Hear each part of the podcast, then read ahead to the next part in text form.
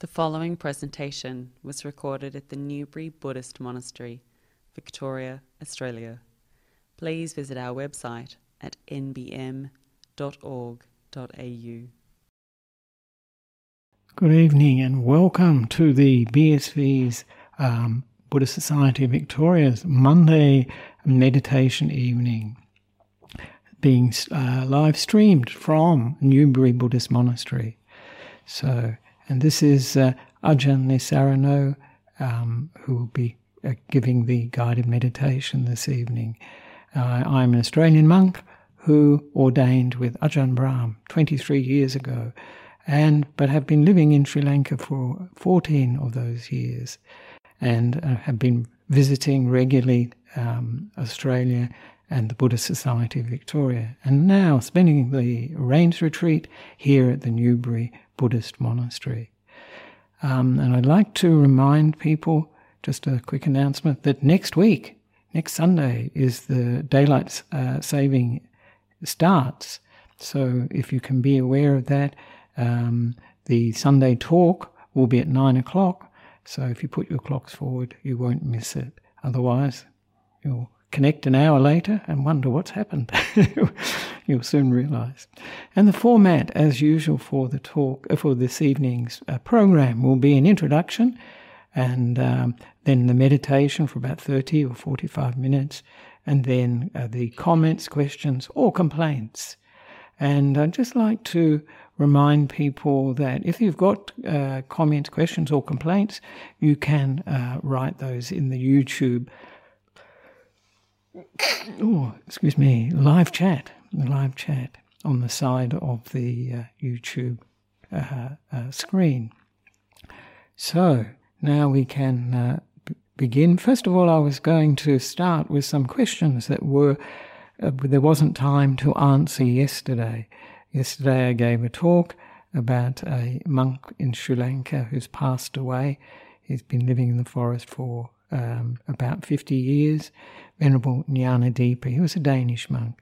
So I'll answer some of those questions first and then get on to the theme for this evening's uh, guided meditation.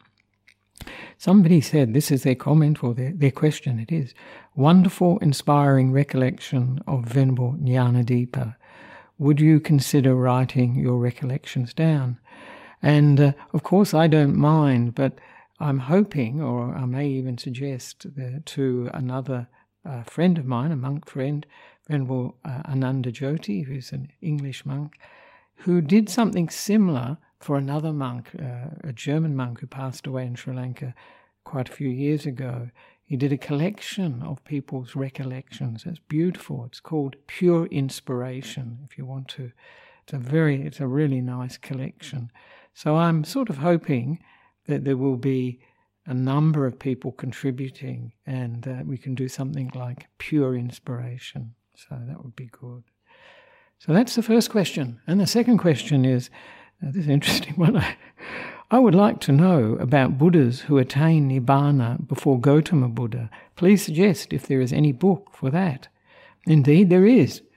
And the Buddha spoke about he, he spoke about seven uh, previous Buddhas, including himself, actually. That's six, isn't it, really? And he spoke about this in the great, uh, the longer discourses, the long discourses, and it's in a, a sutta called the Great Discourse, and it's the Mahapadana Sutta. Actually, that would, it looks like it would mean, yes, the great discourse. Um, he mentions, including himself, seven Buddhas, but the commentaries mention 28 previous Buddhas. And I think you can find information about those 28 uh, previous Buddhas in the what's called the Buddha Vamsa. That's called the Buddha Vamsa, the lineage of the Buddhas, and it's or the chronicle of the Buddhas, and it's um, a translation was made by the Pali Text Society in, into English by I.B. Horner in 19, published in 1975. So there we are. So the Buddha Vamsa and also the long discourses of the Buddha, and it's number 14. I should have mentioned that. It's number 14. That's easier to remember. And that tells you about the seven uh, Buddhas, six previous ones, and the current Buddha.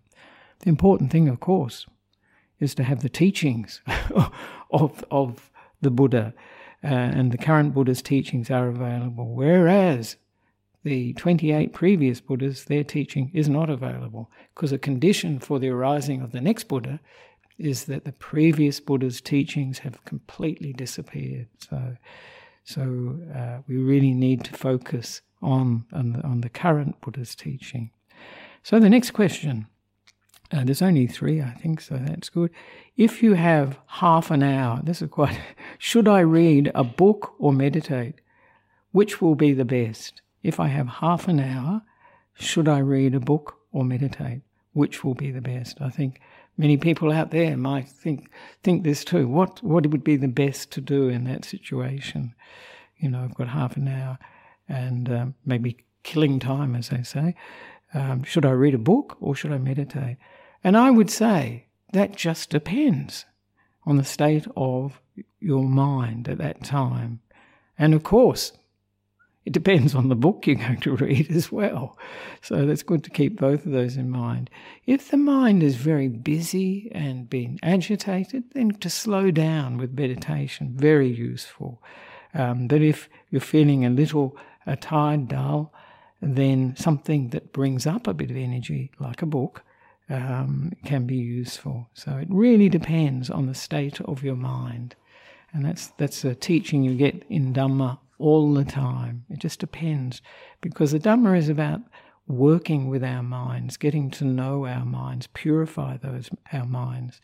So this is uh, looking at what state the mind is, seeing what it needs, you know, in terms of uh, nutriment, you'd say, or food for the mind.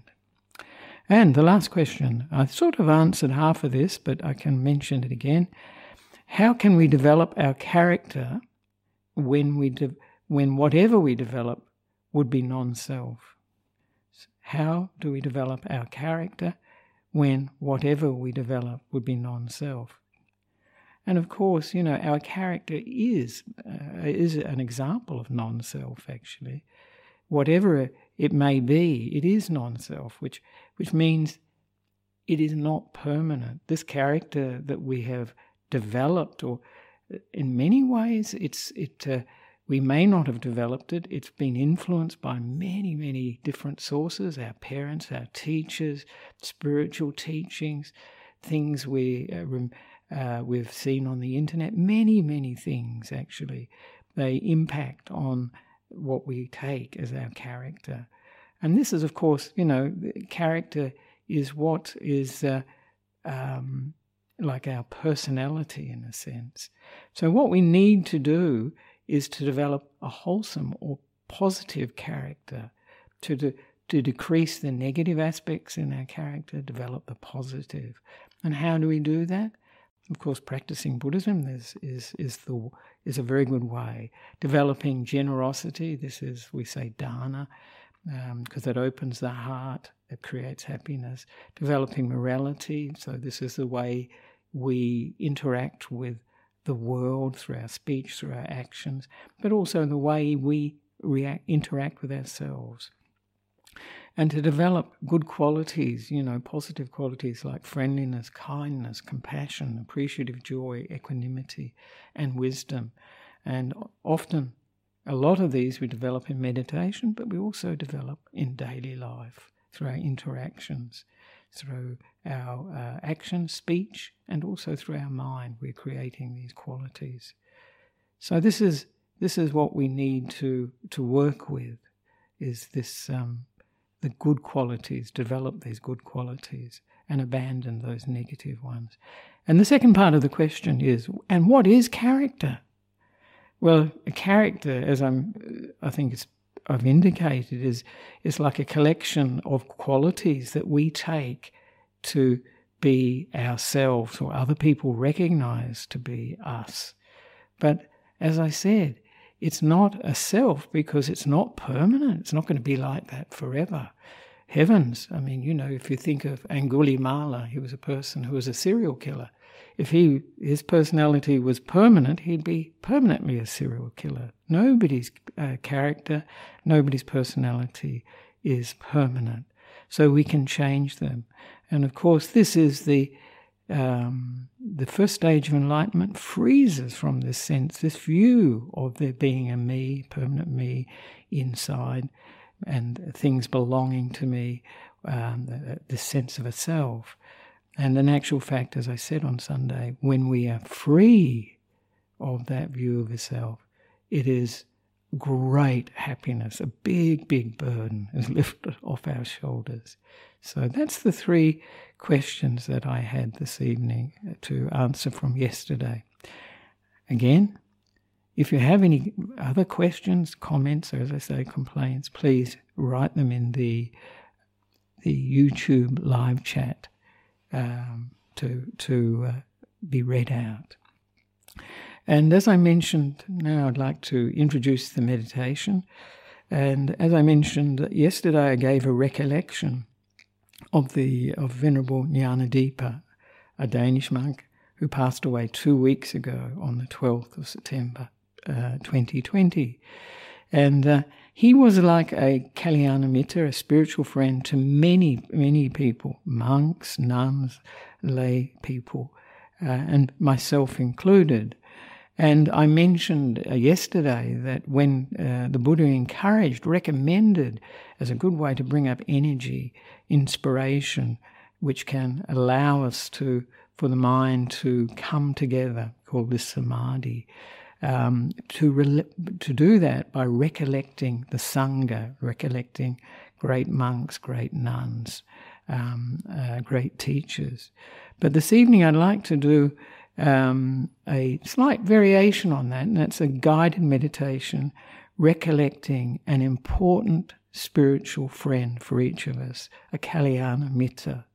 This is the Pali word, and uh, it's a it means, you know, Kalyana is like good, or it can be beautiful even, and Mitta is friend. So sometimes translated as the good friend, but in English, a lot is lost when we say the good friend, a good friend. But a spiritual friend, that's much easier to uh, to understand. That this is somebody that is contributing to our inner life, our spiritual life. Um, so, regardless, and these spiritual friends, as I'll develop in this uh, introduction, it doesn't matter whether they are Buddhist monks or nuns, or whether they are Buddhists even.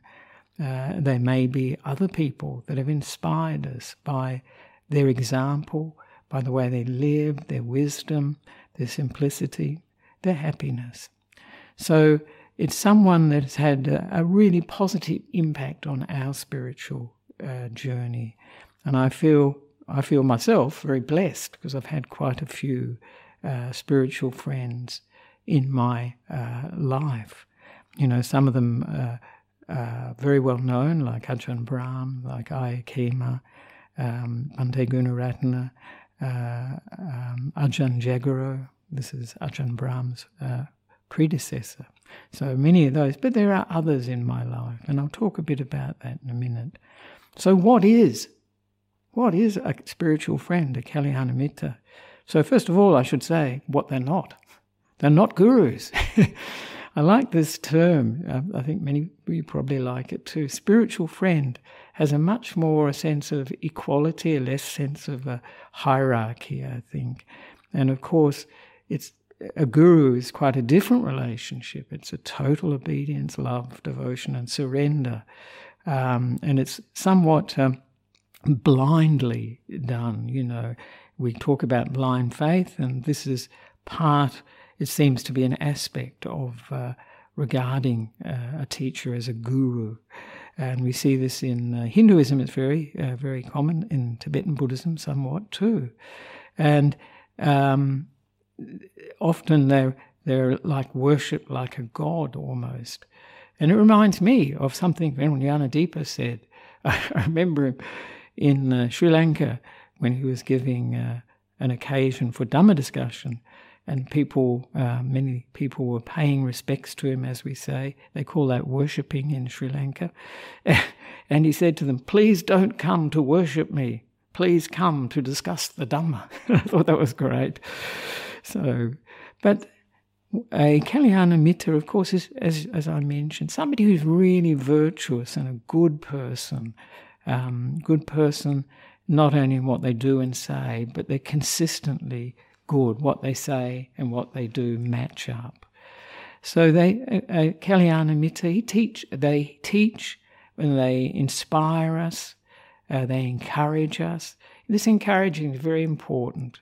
And I see it, you know, Ajahn Brahm, for instance, is always, always uh, uh, likening his, his um, influence to being like a coach. he uses that simile to encourage us, you know, that we can do it, that it's not far away, that, uh, you know, enlightenment is much closer than we think. And they guide us, these uh, uh, spiritual friends, and they advise us. They, and they, one of the things with a spiritual friend too, and you see it, uh, that they can give us uh, arouse, make, make it easier for us to arouse energy to keep going when it's difficult. And you can see this with some of the great teachers like Ajahn Chah. Some of the monks, I'm sure, would never have uh, developed as much as they did had they not had that um, the energy that and that's uh, generated from knowing Ajahn Chah, and he pushed them too, which is a second another aspect of the Kalyana Mitta, is or the spiritual friend. They train uh, their uh, students, the, those that uh, want to listen to them, and training is a is a different concept from teaching, because in training we're going against our defilements, the negative uh, qualities of the mind. And a teacher or a spiritual friend in this case is like a role model, a lived example. And they have to be somebody that actually exemplifies, is example of what they're teaching. Um, and so this uh, this is part of it because it gives rise to this confidence, we can say faith, in them that they have some quality that we can develop, they have some wisdom we can learn from.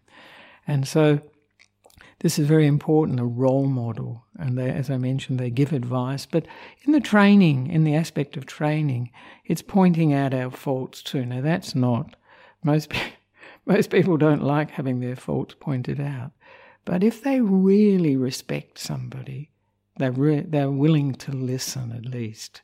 So this is a very important aspect of a, of a spiritual friend is somebody that we respect enough that we will take their comments seriously and will look, you know, when they say there is a fault. And it reminds me of the verse in the Dhammapada where the Buddha says, if a wise person points out our faults, we should think of it as like someone pointing out a treasure. I don't know if many people could feel that, but uh, because it is a treasure, because in the sense that we can uh, see it and then work with it and overcome it. So these are the qualities of a Kalyana Mitta. And of course, the Buddha was a, probably the epitome of a spiritual friend. And more so because he was free of greed, hatred, and delusion. So all the negativity, he had wisdom and compassion. And so, and all the Buddhas and the fully awakened uh, beings, they, their main point in existing is to teach. And there's a lovely uh, quotation from the Buddha, which he said to Ananda when he talked about the spiritual friend being, uh, Ananda had said, Oh, Bhante, is the Buddha, um, a spiritual friend is half the holy life. And then the Buddha says, No, Ananda, it's the whole of the holy life. Isn't that interesting? Because someone who is a spiritual friend to another person, it's expected that person will be able to develop the Noble Eightfold Path. But then he went on further to say, by relying upon me as a good friend or a spiritual friend, Ananda, being subject to birth, aging, old age really, illness, death, sorrow, lamentation, pain, displeasure, and despair are freed from them. In this way, Ananda, that a person who has a, a spiritual friend, a, a spiritual companion, a spiritual comrade, develops and cultivates the Noble Eightfold Path. So that's, that's what the Buddha said about um, his teachings, that they enable us to overcome all suffering, especially he's talking about the suffering of birth, old age, or rebirth, really, aging, illness, death, and all the negative mental states. And of course, as I mentioned before, there are many levels. We, the, there was only uh, one Buddha in our time, but there are many other teachers in our Dhamma teachers in our time. Some of them enlightened, and so these are, uh, are other other um, types of spiritual friends. And very important these days is the spiritual friends one meets on the, in books, in audio recordings, in videos, on YouTube, on the internet. And you see that with, uh, you know, people like Ajahn Brahm, Ajahn Brahmali, and what the BSV is doing here too. But sometimes our spiritual friends are not even, um, you know, Buddhist monks, Buddhist nuns. They can, sometimes they can be uh, a parent, uh, some sometimes our school teachers, other teachers, maybe university or whatever, because I can I can remember some of the teachers I had in in school, and they had an impact. And why is that? Because some of the values, good values, they imparted to me, you know, that uh, I I took up, the way of seeing the world. And sometimes our, some of our friends can have be uh, um, spiritual friends too, as well. Um, and so we can, and in a very real sense too, you know, we have to be, you know, our own spiritual friend, because in the end, uh, you know, it's it's how we see things, how we experience things that is very important. How we integrate, you know, those teachings, that wisdom that we've heard from others, how we translate that into uh, into in our minds and into our actions and speech. So I often say within ourselves, you know, I see it within myself too, that there's a fool, foolish person and there's a wise person. And we can develop the wise person more and more.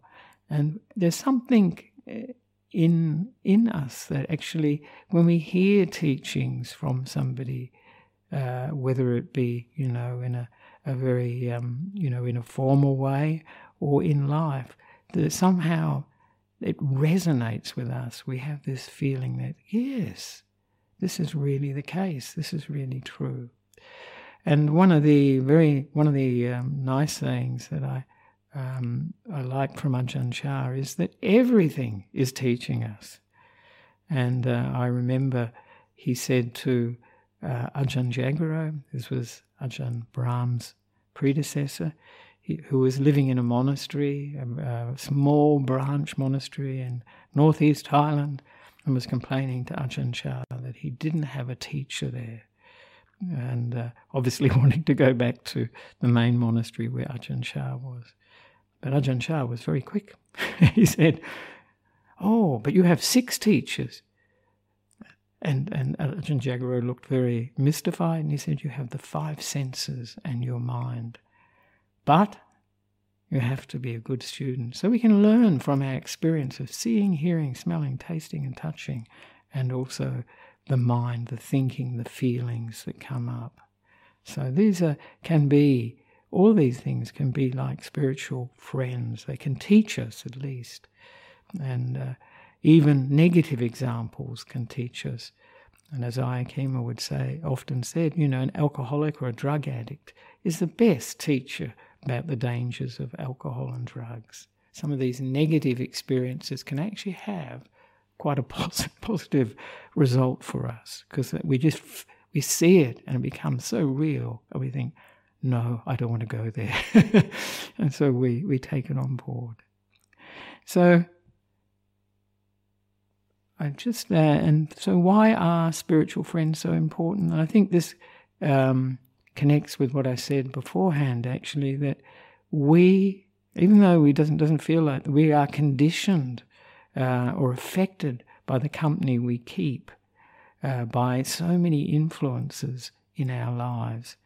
I know many people think that they are making the decisions about how their bodies are, how their minds are, but we we see because of non-self too. It's it's very obvious that a lot of what we take to be me directing it is actually coming from things that are influencing advertising, our parents, our religious views, spiritual views. And uh, we can see this, you know, the way our bodies look, for instance. There's fashions, and, and we take on board these fashions. Many people want to look like this. And of course, you see over time, I can see it because I've seen, you know, people like Twiggy years ago, this very super supermodel who was super thin. Now, uh, women are not looking like that. And uh, so this is all very conditioned. And the way we think is very similar. You know, schooling, uh, the society we live in, the culture, all these things condition the way uh, we see the world. And it's uh, so this is very important to take on board. That's why um, an enlightened being like the Buddha is so important because he's giving us new condition, conditioning. Ajahn Brahm sometimes calls it brainwashing. it sounds terrible, doesn't it?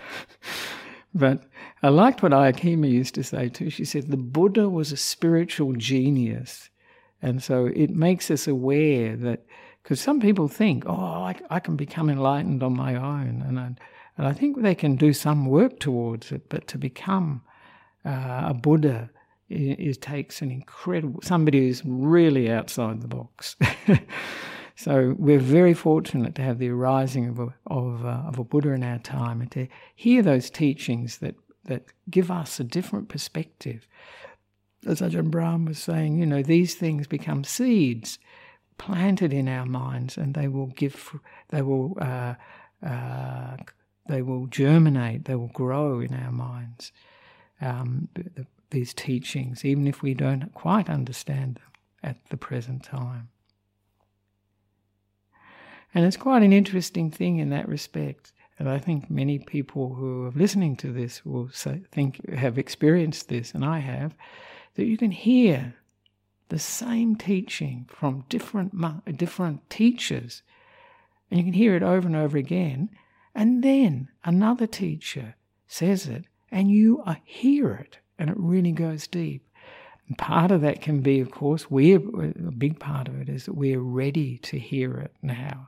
But it may also be that connection with that particular teacher, that particular spiritual friend that can take us deeper.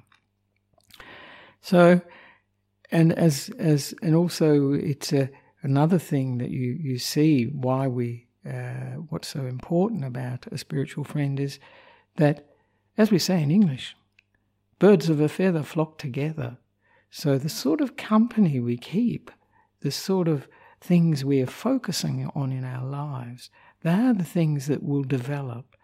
And in the time of the Buddha, you can see that, you know, that Venerable Devadatta, who was the Buddha's cousin who tried to kill him, a lot of his the monks that were attracted to him were of a similar character, negative character.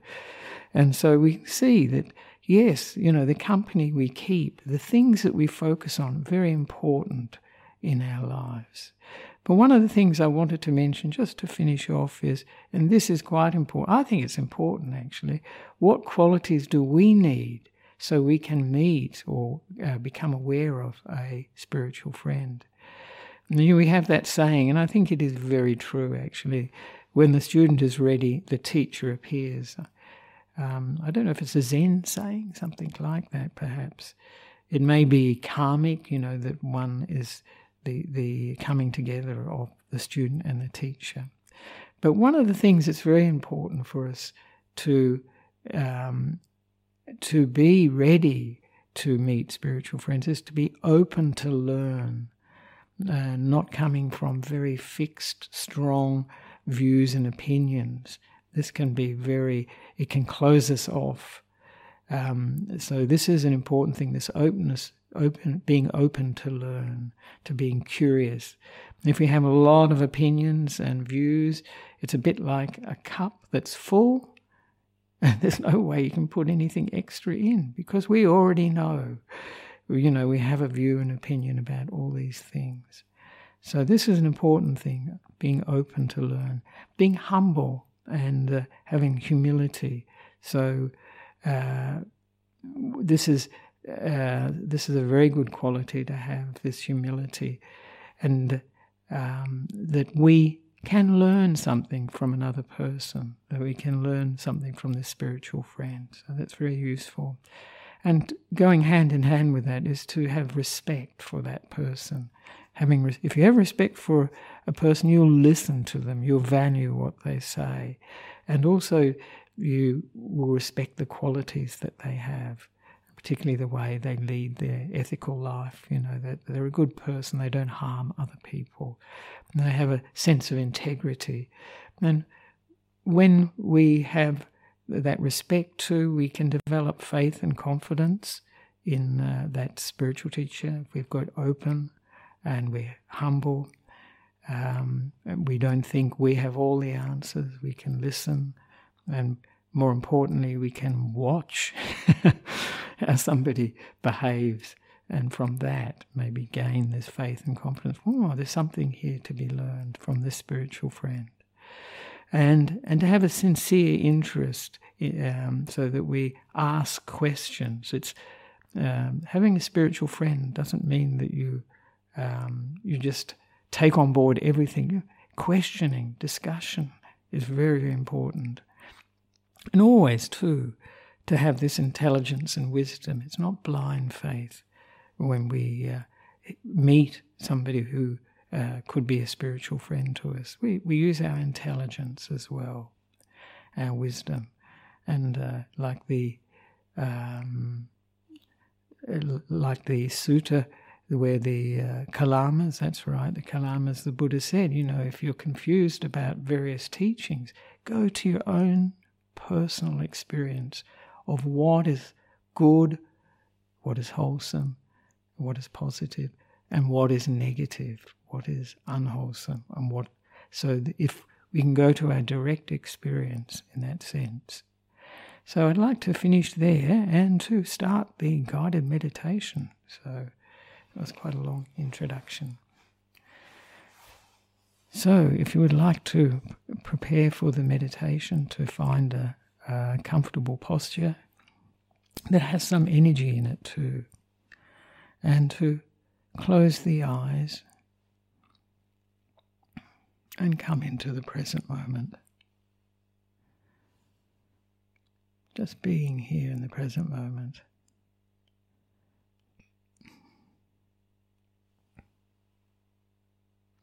And adjusting the body to make it more comfortable. Balancing the head over the shoulders, maybe the chin tucked in a little bit, and balancing the shoulders over the hips. Comfortable, not stiff. Making any adjustment that's necessary. Being in touch with our bodies.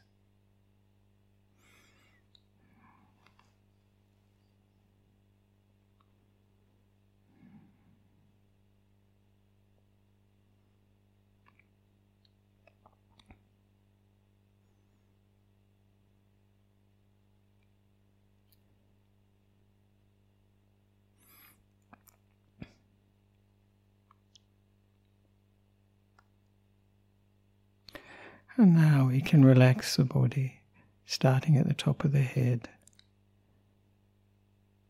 and give this warm, kind attention to the top of the head, the back of the head, and the side of the head. This mental massage, relaxing it, soothing it, allowing it to really let go, soften.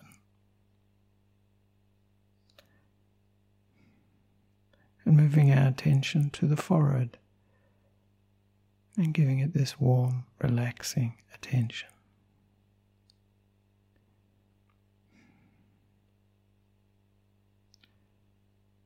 And then around the eyes, soothing them, relaxing them.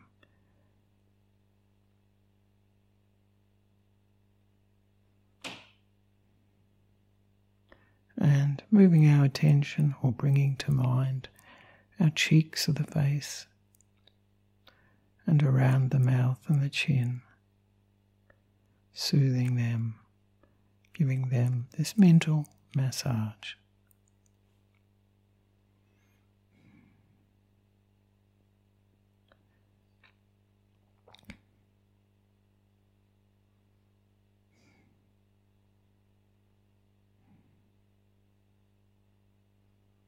Then moving our attention to the neck, all around the neck, and giving it this warm, relaxing, soothing attention.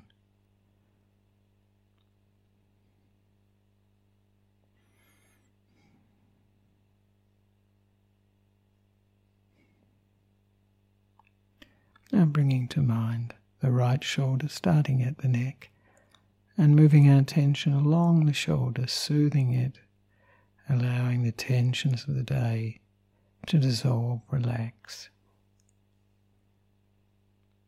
This kind, warm attention.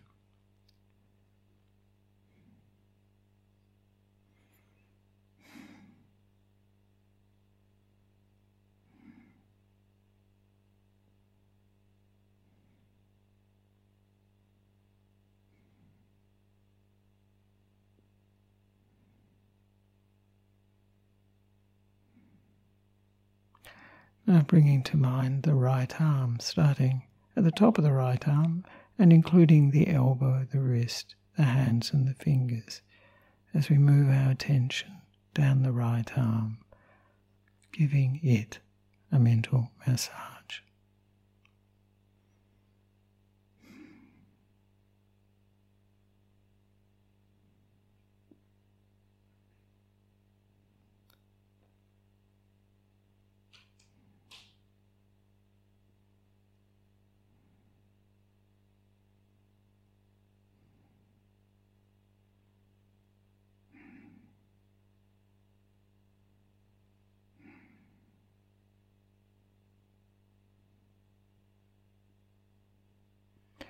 Now bringing to mind the left shoulder, starting at the neck and moving our attention along the left shoulder,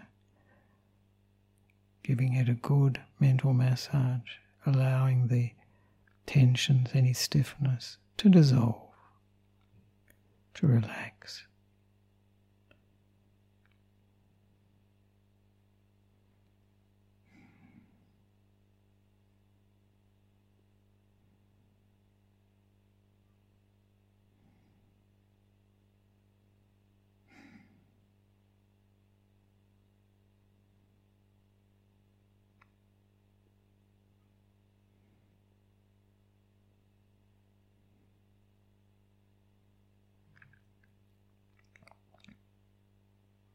Now bringing to mind the left arm, starting at the top of the left arm and moving our attention down the left arm to include the elbow, the wrist, hand, and fingers with a smooth, soothing, warm attention.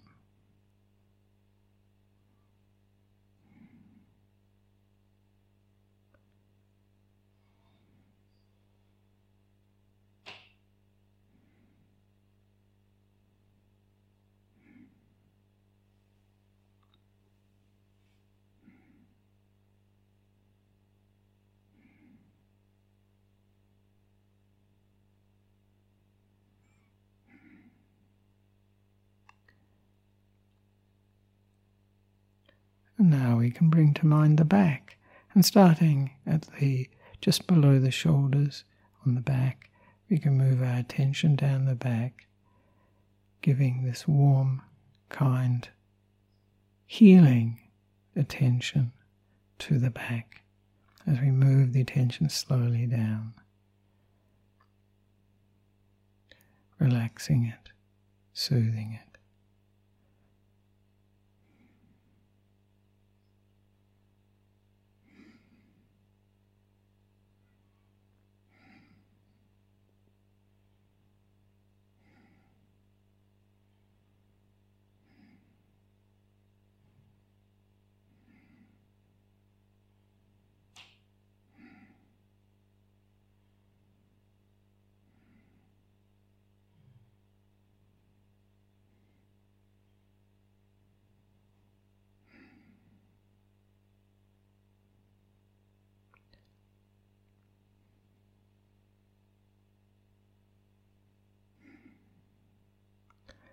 And now we can bring to mind the front of the body, starting just below the shoulders and moving our attention slowly down the chest, the diaphragm area, stomach area, and abdomen, giving it good mental massage.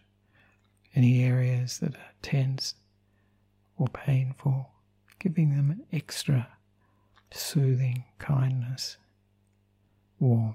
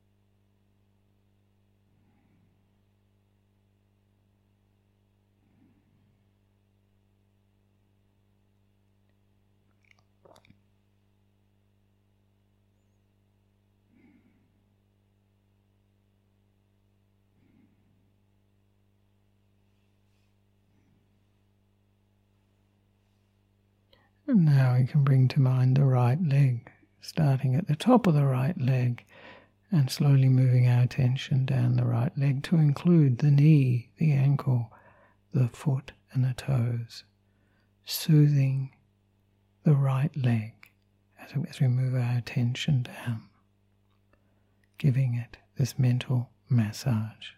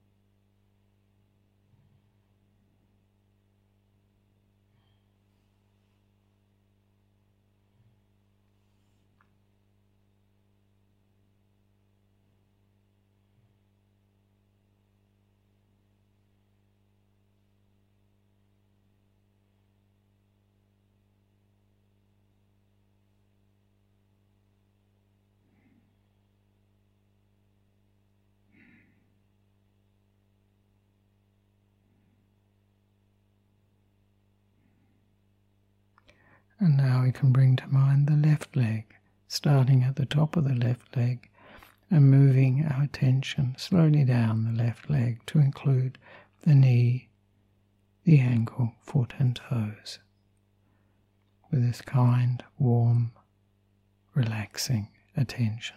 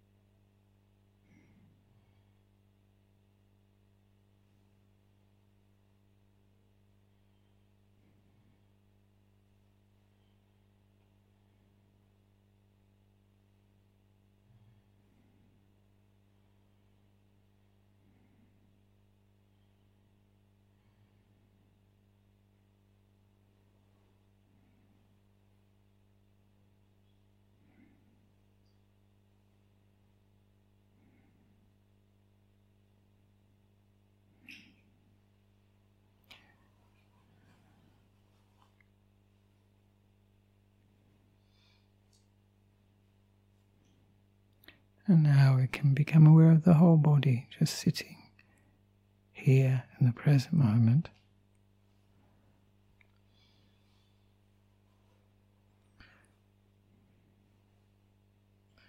And we can have the intention to recall an important spiritual friend in our life.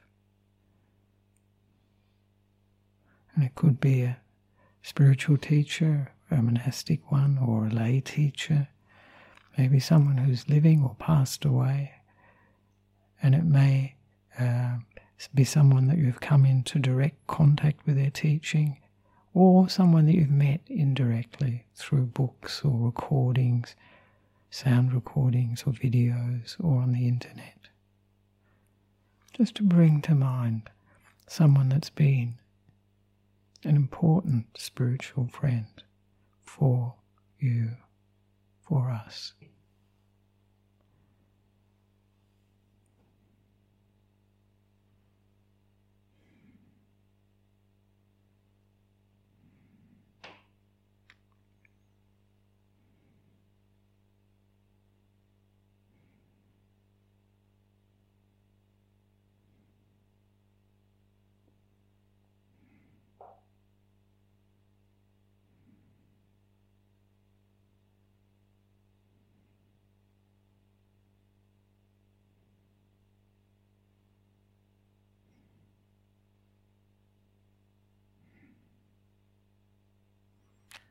And we can get into contact with the feeling that's aroused when we remember the spiritual friend.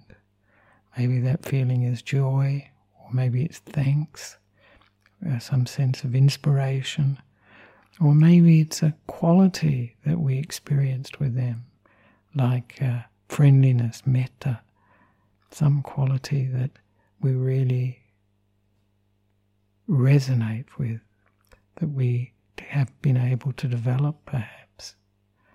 So, this joy, thankfulness, or inspiration, or this other quality that we have felt, we have been able to develop because of our spiritual friend.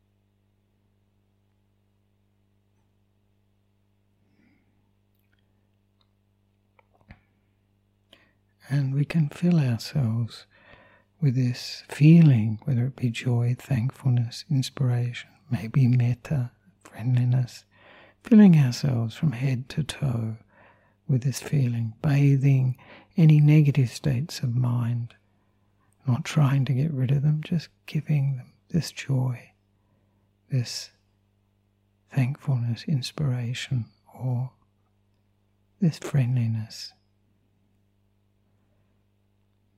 Whether it be fears, anxieties, worries, depression. Just filling ourselves with this joy, this thankfulness, inspiration, connected to this important spiritual friend in our lives.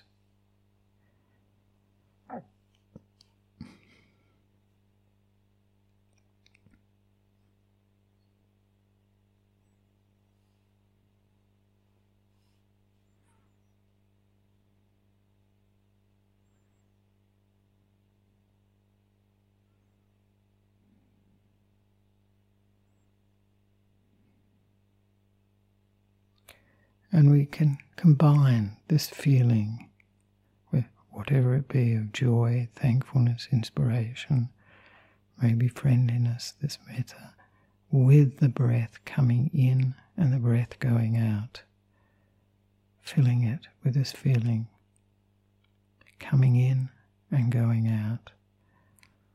if we wish, we can even use a mantra like sadhu, which means well done, or wonderful, marvelous, or thank you, whatever you feel, if you wish to use one. Breathing in this feeling and breathing it out. And if that feeling diminishes or disappears, then we can just remember that spiritual friend. And it will usually rekindle, and we continue breathing it in and breathing it out, filling ourselves with this joy, this thankfulness, this feeling, whatever it is, and then breathing it out to the world.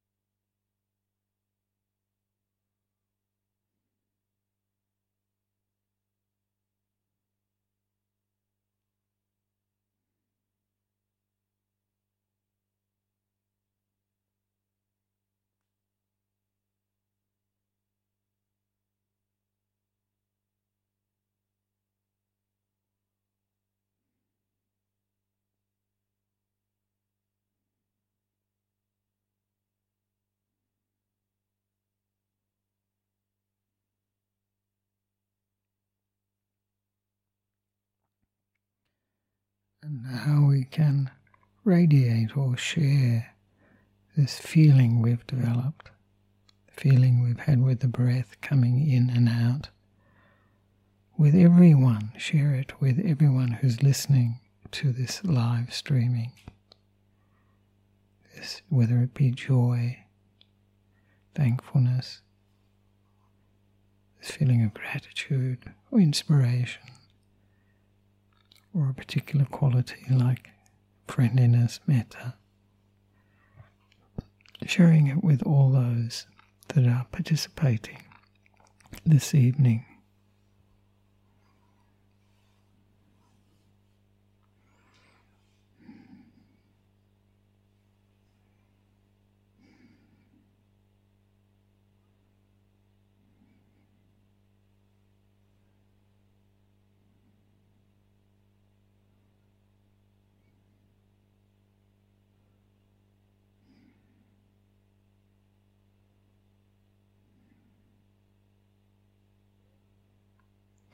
And now we can share or radiate this feeling of joy or thankfulness, whatever that feeling is, around the area in which you live, radiating it in ever widening circles to all the beings living in that area and further afield.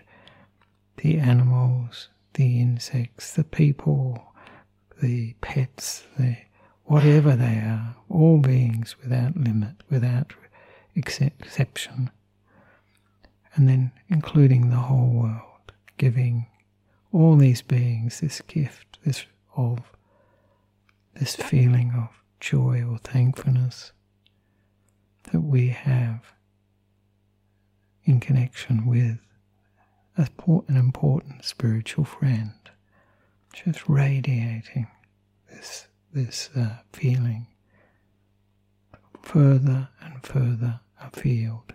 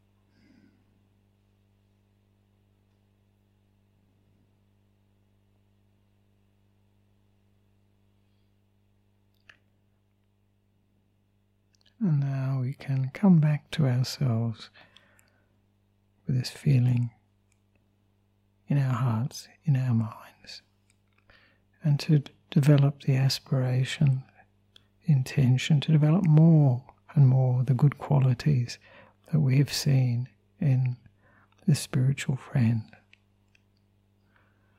More, or perhaps the feeling of joy and thankfulness, this inspiration, keeping in mind this spiritual friend to remind us of these qualities and to share these good qualities that we see in the spiritual friend that we're developing with others, with all beings, and that our speech and action comes from these good qualities.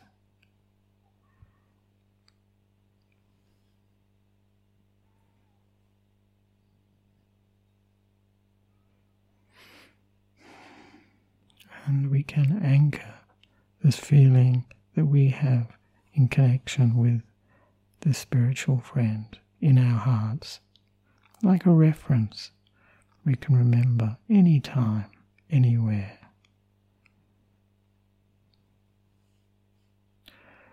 And as we get closer to the end of the meditation, we can just ask ourselves, how do I feel now? Do I feel any different from before? Do I notice any difference?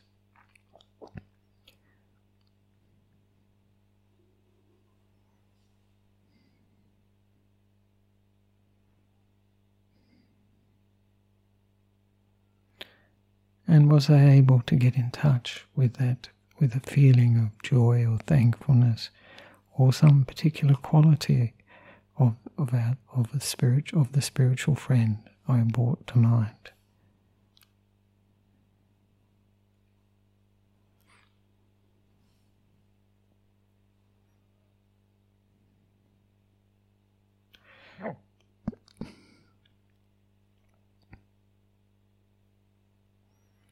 And we can think of what caused these feelings to arise, what triggered them.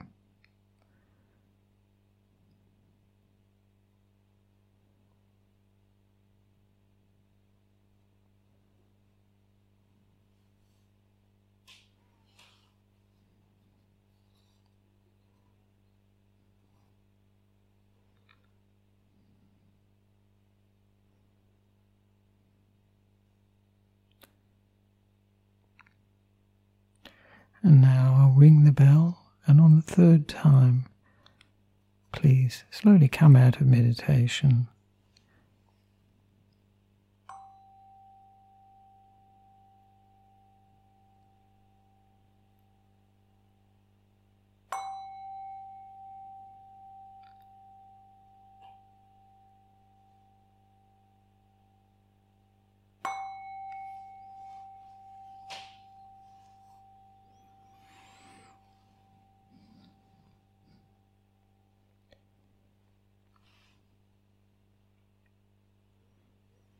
So, if you'd like to open the eyes and move the body to make yourself more comfortable.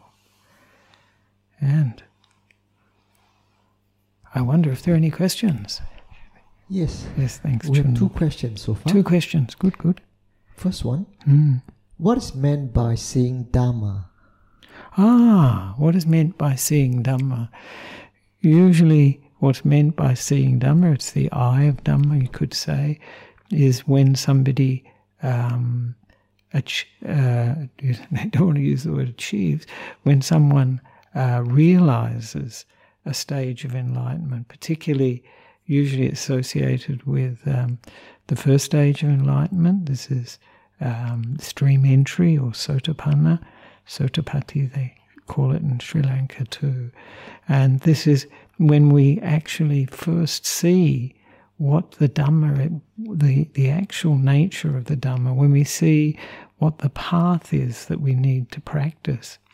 It's always very interesting, it's a bit sobering actually, when we think.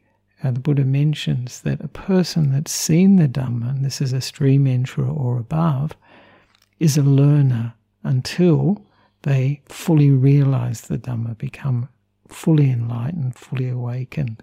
Then they are they're no longer learning. They they've beyond gone beyond learning. So until we actually see the Dhamma, we're not even learners. As Ajahn Brahm says, we haven't got our L plates. so this is a very important um, a step. It's actually such a, a big change from the way we um, habitually think. When a person sees the Dhamma, what do they they see? They they see they see the uh, that things arise from causes and conditions. We sometimes call this dependent origination, and they see the Four Noble Truths. They see impermanence because these these things are are all interrelated.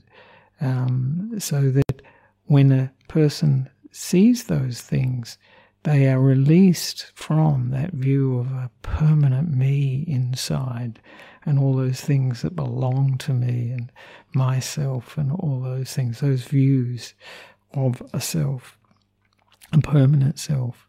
And also at the same time, they have no doubt about the Buddha, Dhamma, and Sangha. Particularly, they have no doubt about the path that they need to practice.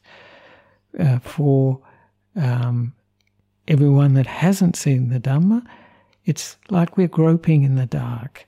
But for someone who's actually seen the Dhamma, the light's on. they can see the destination. They know which way to go.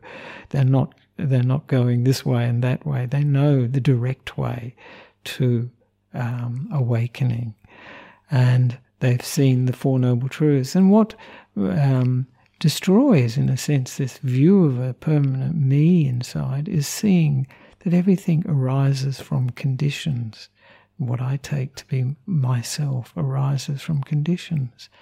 And so this is uh, this is this enables the person to let go. It happens by itself actually. It's the mind that actually sees it and then realizes it. And the last thing that it frees the mind from too is is thinking that certain things certain practices, you know, certain uh, observances of virtue, they will lead to enlightenment. But because one has seen from uh, the Dhamma, one knows that these things don't lead to uh, to enlightenment, to awakening. So there are many um, unusual ideas at the time of the Buddha, and still there are many unusual ideas of what will lead to enlightenment. Um, but when someone has seen the Dhamma, they know, no, it's not this. they will not lead to enlightenment. So, this is what seeing the Dhamma is. It's seeing, uh, as I say, dependent origination, it's seeing anicca, impermanence. And usually, the thing that the stream enterer sees is impermanence, that everything that's of the nature to arise is of the nature to cease. But in Combined with that is a sense of conditionality that everything comes from a cause and condition, and therefore there, no, there is no permanent self, and also there cannot be any permanent in an impermanent world cannot be a permanent happiness either. So this is um, we say anicca dukkha and anatta, you know. So this is what somebody who sees the Dhamma, and it's such a big change. It's a huge leap for for uh, for a person to go from this whole uh, living life from a sense of I and me and in relate everything being in relation to I, me, how it affects me, and so on, to seeing through that and such a liberation, such a letting go of a burden, and also in a sense, connecting, becoming part of everything, of, uh, without the divisions of, of I and me uh, coming up uh, in so much in the perception. So, so this is what seeing the Dhamma is. It's a, it's a huge step, a huge step, and nobody who, uh, if a person experiences it, they will be very, very happy. Um, as, and this is uh, as I say, a big change in our way of experiencing life. So I hope that's uh, answered that. You know, that's uh, seeing the Dhamma. Next question. Uh, yes. Chanting. Chanting. Oh, yes. Listening to Dhamma, reading Dhamma books, meditation, and practicing mindfulness for rest of the day. Are these five activities good enough to attain Nibbana? All right. Chanting, chanting, listening to Dhamma, Yes, good. reading Dhamma books, Yes. meditation, and practicing mindfulness rest of the day. Yes, these will help. This is, this these will be um, very, very, very helpful. And of course, you know, you can add to that too. You know, uh, um, uh, giving or generosity, sharing, because one of the very important ingredients in um, in Dhamma is is is mentioned in right view is is giving, and that brings this happiness to the mind, joy to the mind, and uh, um, opens us up to uh, other people and opens us up to not just focusing on ourselves, because sometimes we can just see in terms of ourselves, but when we're giving, we're connecting with others. Whether we're giving them material things, you know, food, clothing, shelter, medicines, that's what often people give to monks and nuns, but or, or whether it be giving attention, kindness, listening to people, maybe giving advice, sharing humor, these things are all also gifts that we can give to other people. So very important, you know, in in that all those things are good. Um, they're very useful and very supportive, but to develop to the feeling side of it is very important because it's really the feelings that run our lives and make things interesting and we can give attention to. So, what we need to do with those things we're causing, uh, and of course, sila is uh, you didn't mention didn't mention it there, but that's very important too. Morality is very important. Um, so, this generosity is very important, and also morality. You know, this the way we interact with others through our speech actions but morality also includes ourselves and the mind that we operate from as well. So this is a very important way that we can purify, you know, our minds through our actions and our speeches, speech, but also the mind. Make make um, so we feel because when we sit in meditation, if if there isn't a, a sufficient base of uh, good conduct, is say virtue, morality, it will disturb the mind. The mind will always have, you know, be going over what one said and done or many of these things. So, this is why morality is such an important basis for meditation. Chanting is good, it can bring up a lot of um, inspiration. You can, you can chant the Buddha's teachings and um, uh, when we chant something, it comes to mind very easily, and then we can even start to investigate that teaching. Understanding that teaching is very important, but also, you know, just the emotion that can come up from chanting. If a person has faith, then and they they chant, then that can bring up a lot of happiness for them and joy for them as well. And meditation, for sure, very good for stilling and mindfulness during the day, very good. Um, they, they're necessary for purifying the mind. You know, this, um, the meditation, particularly, you know, developing mindfulness and then developing uh, uh, the mind coming together, samadhi, uh, are very important things because the quality we need for developing, realizing the barn. Well, let's start with the first stage of stream entry is, you know, this uh, mind that's free from the five hindrances, free from the negative things, because that mind is clear, can see clean, clearly. And that's one of the meanings of uh, um, vipassana is clear seeing. We're seeing into things. And we can only do that if the mind, the thing that's doing the seeing, the mind, is clean, clear of these negative qualities. And that's why mindfulness, that's why samadhi um, is so important because it does that we can it cleans the mind it purifies the mind so it can really see clearly. Like when we clean the glasses uh, if you're wearing spectacles sunglasses um, if they're if they're all dirty things look pretty hazy and especially if it's caught in the sun sunlight. Um, but once we clean the glasses, the spectacles, we can see very clearly. So this is one of the important things from meditation is really developing um, that clarity that comes from purifying the mind of the negative qualities. And of course, we need then we need the uh, um, the ignition, the match that that uh, that will bring up uh, the um, uh, uh awakening experience, whether it be stream entry or, or or beyond. And of course, one of the one of the factors for that is um, the words of another, And usually, and I think it's, it's it is the case that the words of another of an enlightened being, someone that's already awakened. And this, of course, can be the Buddha or, or reading the Buddha's words, but very powerfully, it's if it's a lived example, that can be very, very useful too. Uh, it's very important actually. And the other ingredient is, is that having um, these words of another is then the mind investigates it. We call it yoniso manasikara. It really goes, it dives deep into it, and um, and then awakening is possible.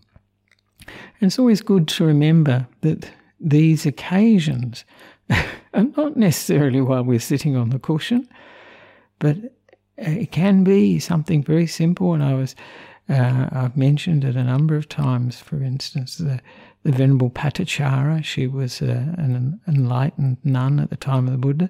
She was washing her feet, and she saw the water running. Uh, the, the water she was washing her feet with running down the slope. Some of it sank into the ground close to her, some in, a little bit further, and some further down the slope.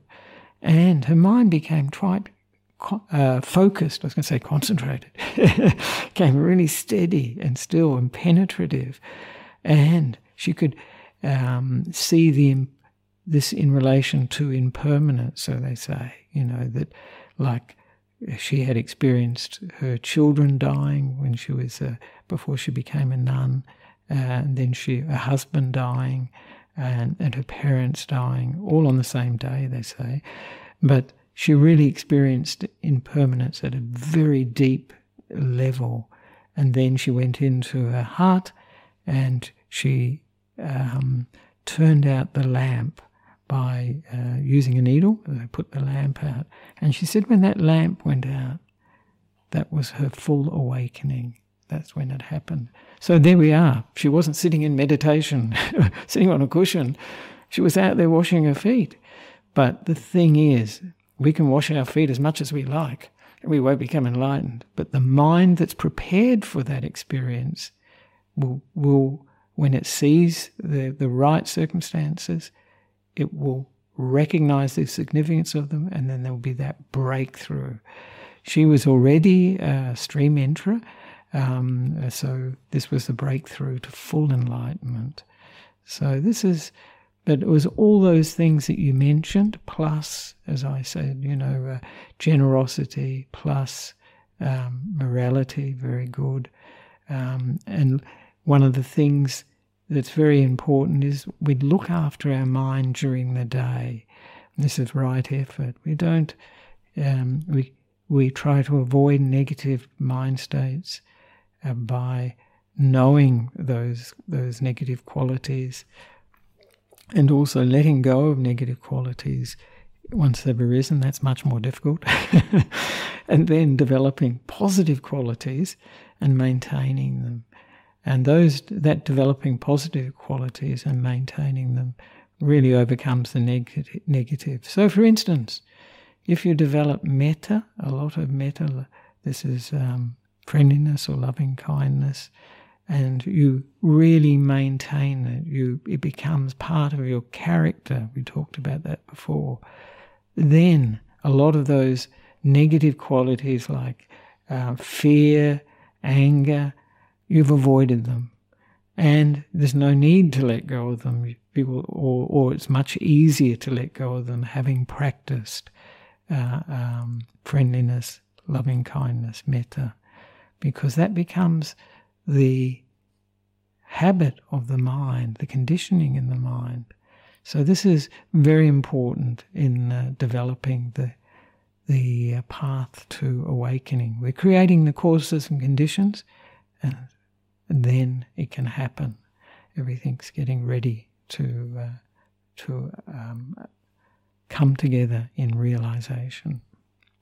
So thank you for that. Ajahn, there are just two more questions. Just came oh, up. really? Would All you right, like to yes. answer them? Yes, yes, yes. Okay.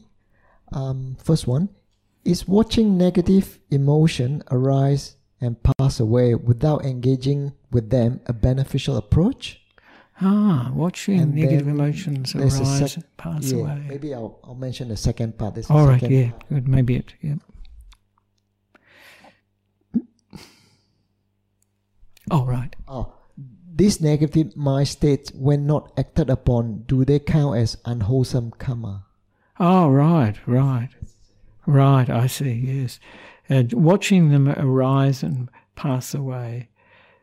Ah, well, you know, it's that is uh, that can be um, yes, that that is that is uh, very it can be very useful uh, to do that if you can do it without getting involved with them.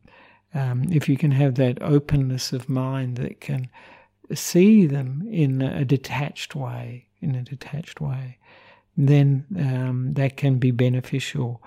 Um, be, and it, it's like many things. If we don't pay attention to, to them, if we if we can be there and not feed them, as it were, this is what I mean, really. Then eventually those uh, negative emotions, negative thoughts, will reduce little by little. Um, and maybe completely disappear. Uh, it's like if you don't answer emails, eventually people stop sending emails, and so this is this is um, uh, how you how you can can benefit. You can learn a lot too. You can learn a lot about it. You can learn maybe that the conditioning that's given rise to these negative states of mind. What's what's what's uh, brought them up? You know, um, so really um, understanding is a very important thing in the Dhamma because when we understand something, it tends to change the power they have. They lose their power actually once they're understood. So, uh, yes, no, that can be can be useful to do. I think many times people find that if they um, if negative states of mind, they can see them arising, that they'll usually get involved with them. That's the trouble, actually. That's the big problem. And then they, you know, the meditation heads off in that direction. But if you have sufficient uh, sort of mindfulness and detachment, you could learn a lot from it. But they won't tend to arise in a mind like that, actually. They won't tend to come up so much. But it does remind us that you know, whatever comes into our mind is like something that we've paid attention to, we've um, made a habit of, and so it's coming up again and again. Uh, so you know that can be very, very useful to uh, to uh, witness these things arising and passing away.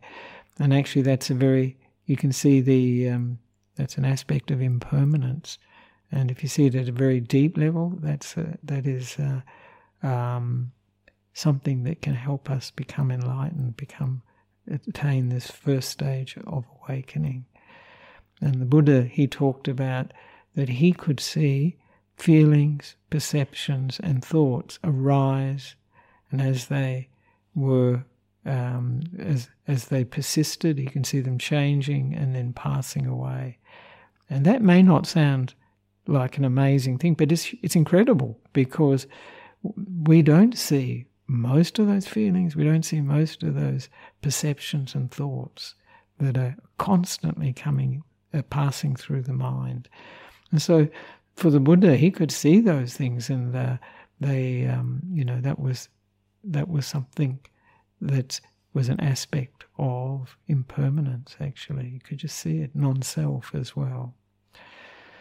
So, and for the second part was uh, this negative mind state, when not acted upon, do they count as unwholesome karma? Right, right. Um, it, yeah, it's not acted upon by speech and uh, action. Of course, that's true. So it's not not negative karma in that sense.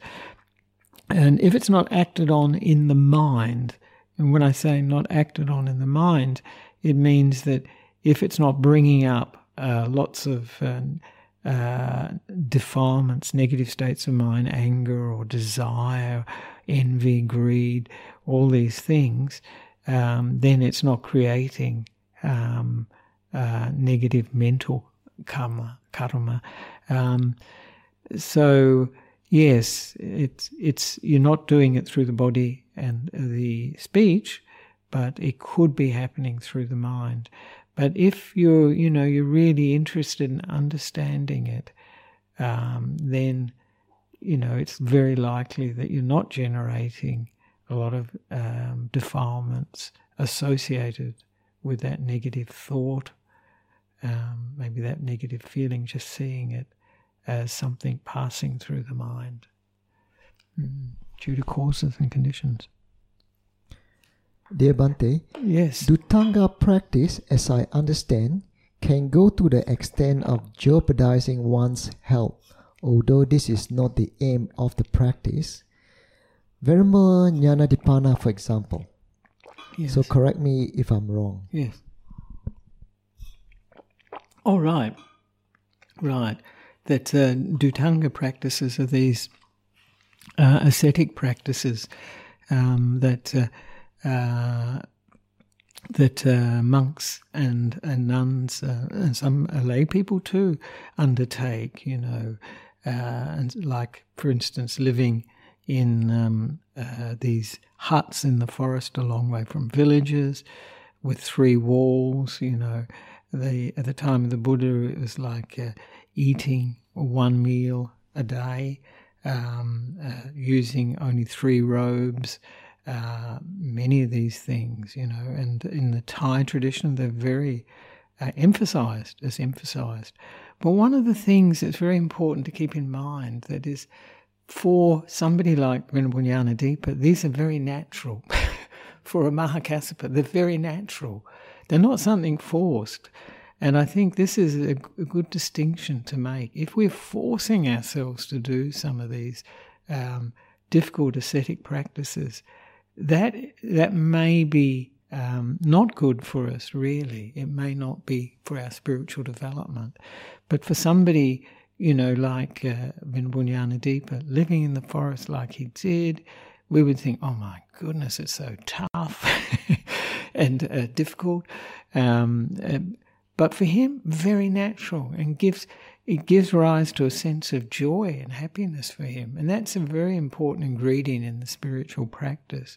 So it really depends whether we are, um, you know, it, it is coming naturally for us.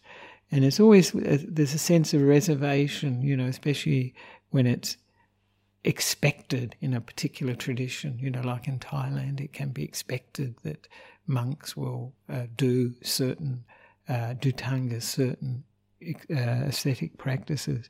And when you have one size fits all, it doesn't quite work. Some people will get the benefit if it's their natural inclination, other people won't. Um, and it may be harmful. So I think it really, really depends on the uh, person and, um, you know, why they're doing it too. You know, if it's for a sense of, look at me, aren't I great? I can do, I can live so simply. I can live so t- such a tough life. That is not a very good motivation for for doing these Dhutanga practices. So uh, I think it really, really depends on the person, um, you know, and if they're doing it from the right, uh, from a sort of a natural, a natural inclination towards them. So thank you for that. I think, hope that sort of was good. We have just one last question. Oh, one last Yeah. question. All right. Okay, Yes. Ajahn, hopefully this will be the last question, Yes. Ajahn. Yes. No. ma- If you created negative mental karma, Yes. negative what men- can you do to correct this, like anger or frustration, etc.? Mm. Oh, that's easy because well, it's not easy because we've created a habit, you know, anger, irritation, frustration, and the more we repeat it, of course, the stronger it gets. But what we can do is create another cause, another condition for um, developing friendliness to ourselves and to others, you know, and building that. So that becomes more of the quality in our minds. So that will overcome anger, irritation, frustration to a large extent. We can develop this uh, sort of patience with things that overcomes frustration too. And this is sort of this this means that the mind has got this uh, friendliness. And the first person we have friendliness towards is ourselves because anger and irritation and um, frustration are not in particularly pleasant emotions to have. So if we're going to be our own best friend, this is developing uh, metta, then we we won't wish these states of mind on ourselves, and we can have this friendliness towards these states of mind. You know, when anger arises, a kindness, not the sort of mind that says, "Get out of here." I don't want to be angry. I don't want to be irritated or frustrated. But just having this gentleness and this kindness towards this emotion will allow it to calm down, or will allow it to uh, dissipate. Also, seeing the disadvantage. If you see something is of not not of benefit to you, is not bringing happiness, well-being, it's causing a lot of problems, stress and strain for the body and the mind, then it makes it easier to for those to let go of those things. But what is, of course is the is the major difficulty for all our negative emotions is this strong sense of identification. It's me. I'm angry. I'm frustrated. Um, I'm I'm uh, irritated. All those things. So this is this is where it's often coming from, actually. So, but if we develop new mental habits, you know, this kindly, kindness, this friendliness, um, making peace is a very nice way of dealing with um, negative emotions, and it's not it's not making a deal that I'll make peace with you as long as you disappear. Because if it's like that, it won't work. But if it's genuine friendliness, then this anger, the irritation, frustration will uh, reduce and disappear. So this is how we can uh, can deal with it. Is that yeah? No further questions. All right. Thank you very much for that. And thank you to everyone who's been listening this evening uh, to this uh, uh, meditation about spiritual friend. And I hope it's been uh, useful for you and something you can recollect because these reminders in our lives, you know, of important spiritual friends, whether they be, you know, Dhamma teachers or just people we've met that have some incredible quality that we're really touched by they're good reminders for us. And when we think of them, we can bring, de- develop these qualities that we've seen in them.